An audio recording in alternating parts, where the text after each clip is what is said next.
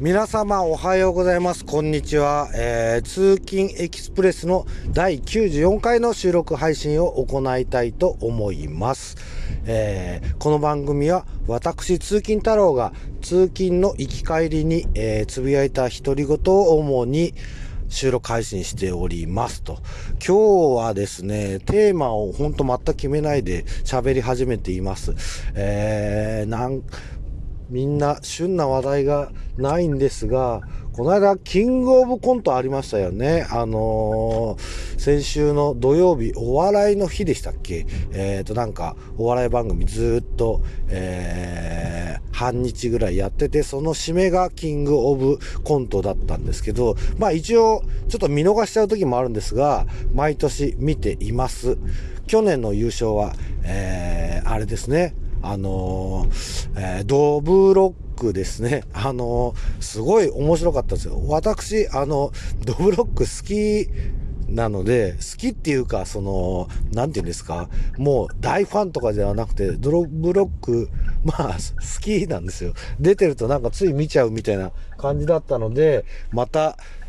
再ブレイクして、もう大爆笑させてもらいました。とっても面白かったです。えー、それでまあ、期待してというか、また、今年も大爆笑できるかなと思って見てて、今年のキングオブコントはまあ、ネットでもいろいろ言われたりしてますが、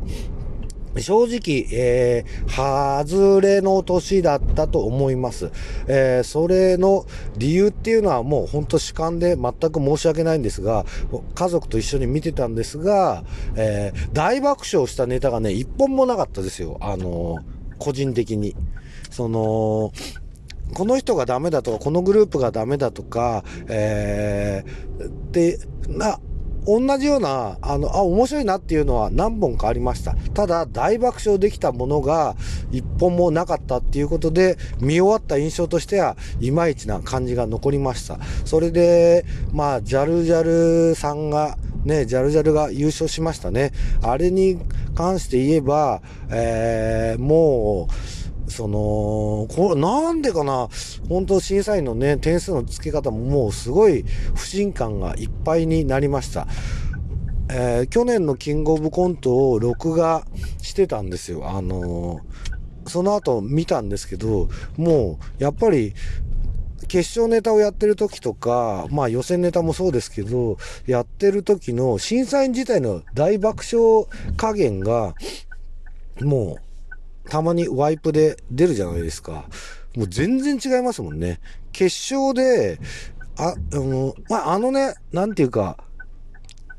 普通に審査員の得点の付け方にちょっと不信感がなければ、ジャルジャル優勝しても、その、それはコンテストですからね。そういうレベルが高い試合もあるし、そうじゃない年もあるでしょう。それはしょうがないでしょう。しかし、ジャルジャルの点数は、なんか妙に高すぎたですよね。っていうのももう別に私が声高に言うまでもなく、えー、ネットでも言われてると思うんですけど、それはね、ないですよね。なんだか出来レースなんだかなんだか。あれが別に、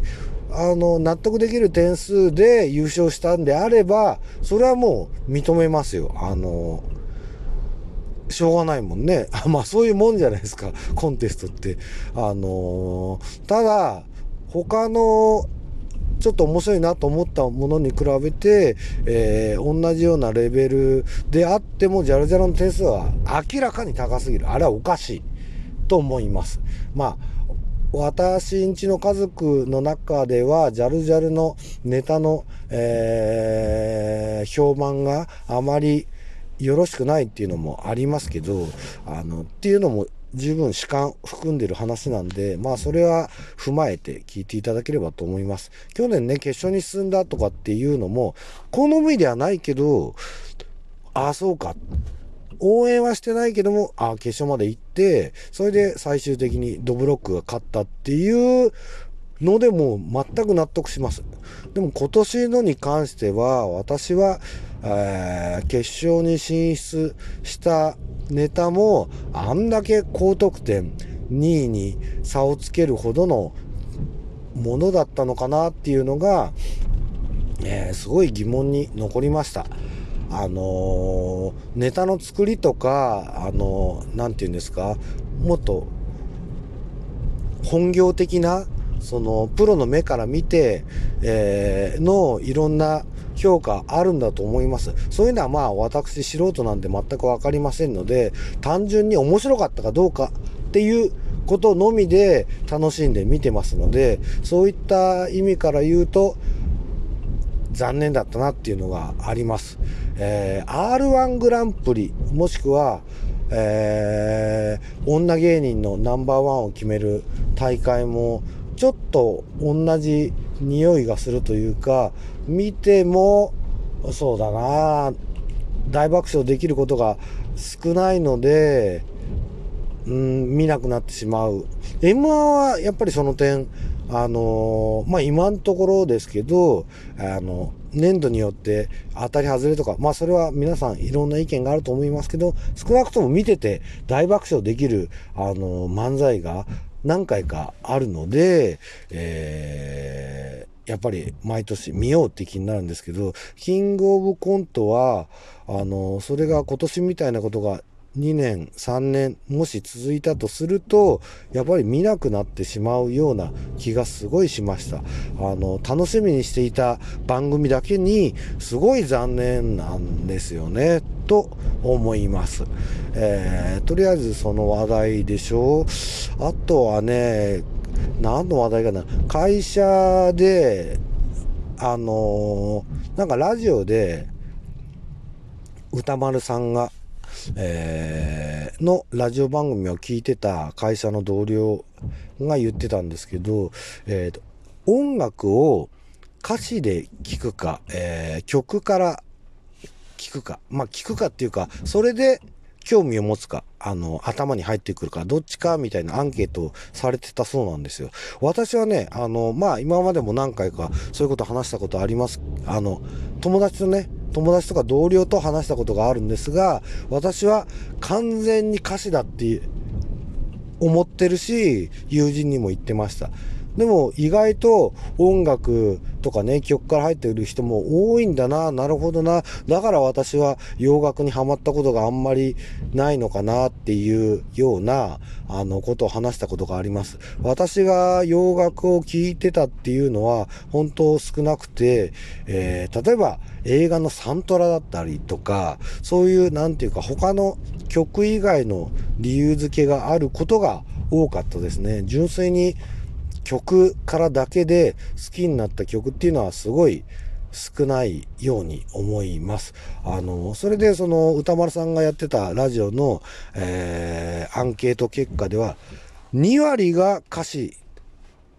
8割が曲だったそうなんですよ。もうそれはね、僕ちょっと驚いたというか、意外でしたね。私が少数派だったんだなっていう。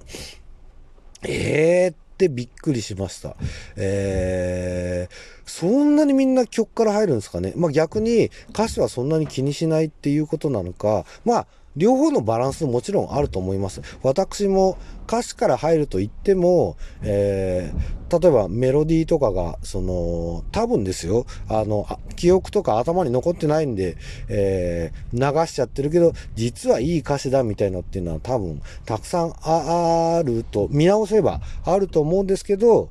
そういう風なのが頭に残ってないんで、もちろん気に入った、あの、音楽、楽曲は曲も良くって歌詞もいいってことだと思うんですけど、えー、好きになった曲っていうのはやっぱり歌詞が頭に、えー、浮かんでくるっていうのが多いです。それが2割っていうのは意外な結果でしたね。あの、会社の同僚もなんか、そう、違うんじゃないかって言ってたし、ラジオで歌丸さんもそんなことないはずだっていうふうに言ってたそうです。皆様はどうでしょうか？歌詞と、えー、曲、どっちから頭に入るんでしょうかね？うーん。という、ちょっと何を話そうか考えてなくて喋り始めました。他になんか話題あるかな？今日もですね、あの、あ、昨日、オートバイの、通勤してるオートバイのフロントのライトが突然、えー、玉切れなのか、つかなくなってしまったので、えー今日は、えー、ちょうど雨が降ってます。雨の10月1日、昨日までで9月が終わりましたね。10月1日になります。それで朝雨が降ってて、もう夕方以降は止む予報なんですけど、まあフロントのライトも切れちゃってて、朝雨が降ってるんで、車を借りて、えー、通勤しております。それなので、えー、せっかくなので収録もしてます。えー、なかなかね、そういうやっぱり車の中が一番落ち着いて収録できますよね。普通に独り言喋ってても誰に聞こえるわけでもない。えー、なかなか家で一人になれる時間っていうのも少ないですよね。世のお父さんたちも。なので、えー、ちょっと取り留めのない話を続けざまにしておりますが、皆様いかがお過ごしでしょうか。えー、9月は、もう9月終わりですよ。10、11、12。今年も残すところ3ヶ月。師走に向かっていきますね。なんかコロナも、えー、広まりがちょっと止まってきて、私的にも油断しているところがすごいあります。特に飲み会とかやってるわけではないですが、あの、まあ、マスクもしてますが、前ほど緊張感が、そのかかっちゃダメだっていう緊張感が薄れてきてることが、まあテレビからの報道でも、私自身でも、えー、私の周りにいる人々でもそうなってると思います。えー、今回の収録はこの辺で終わりにいたします。では皆様さようなら。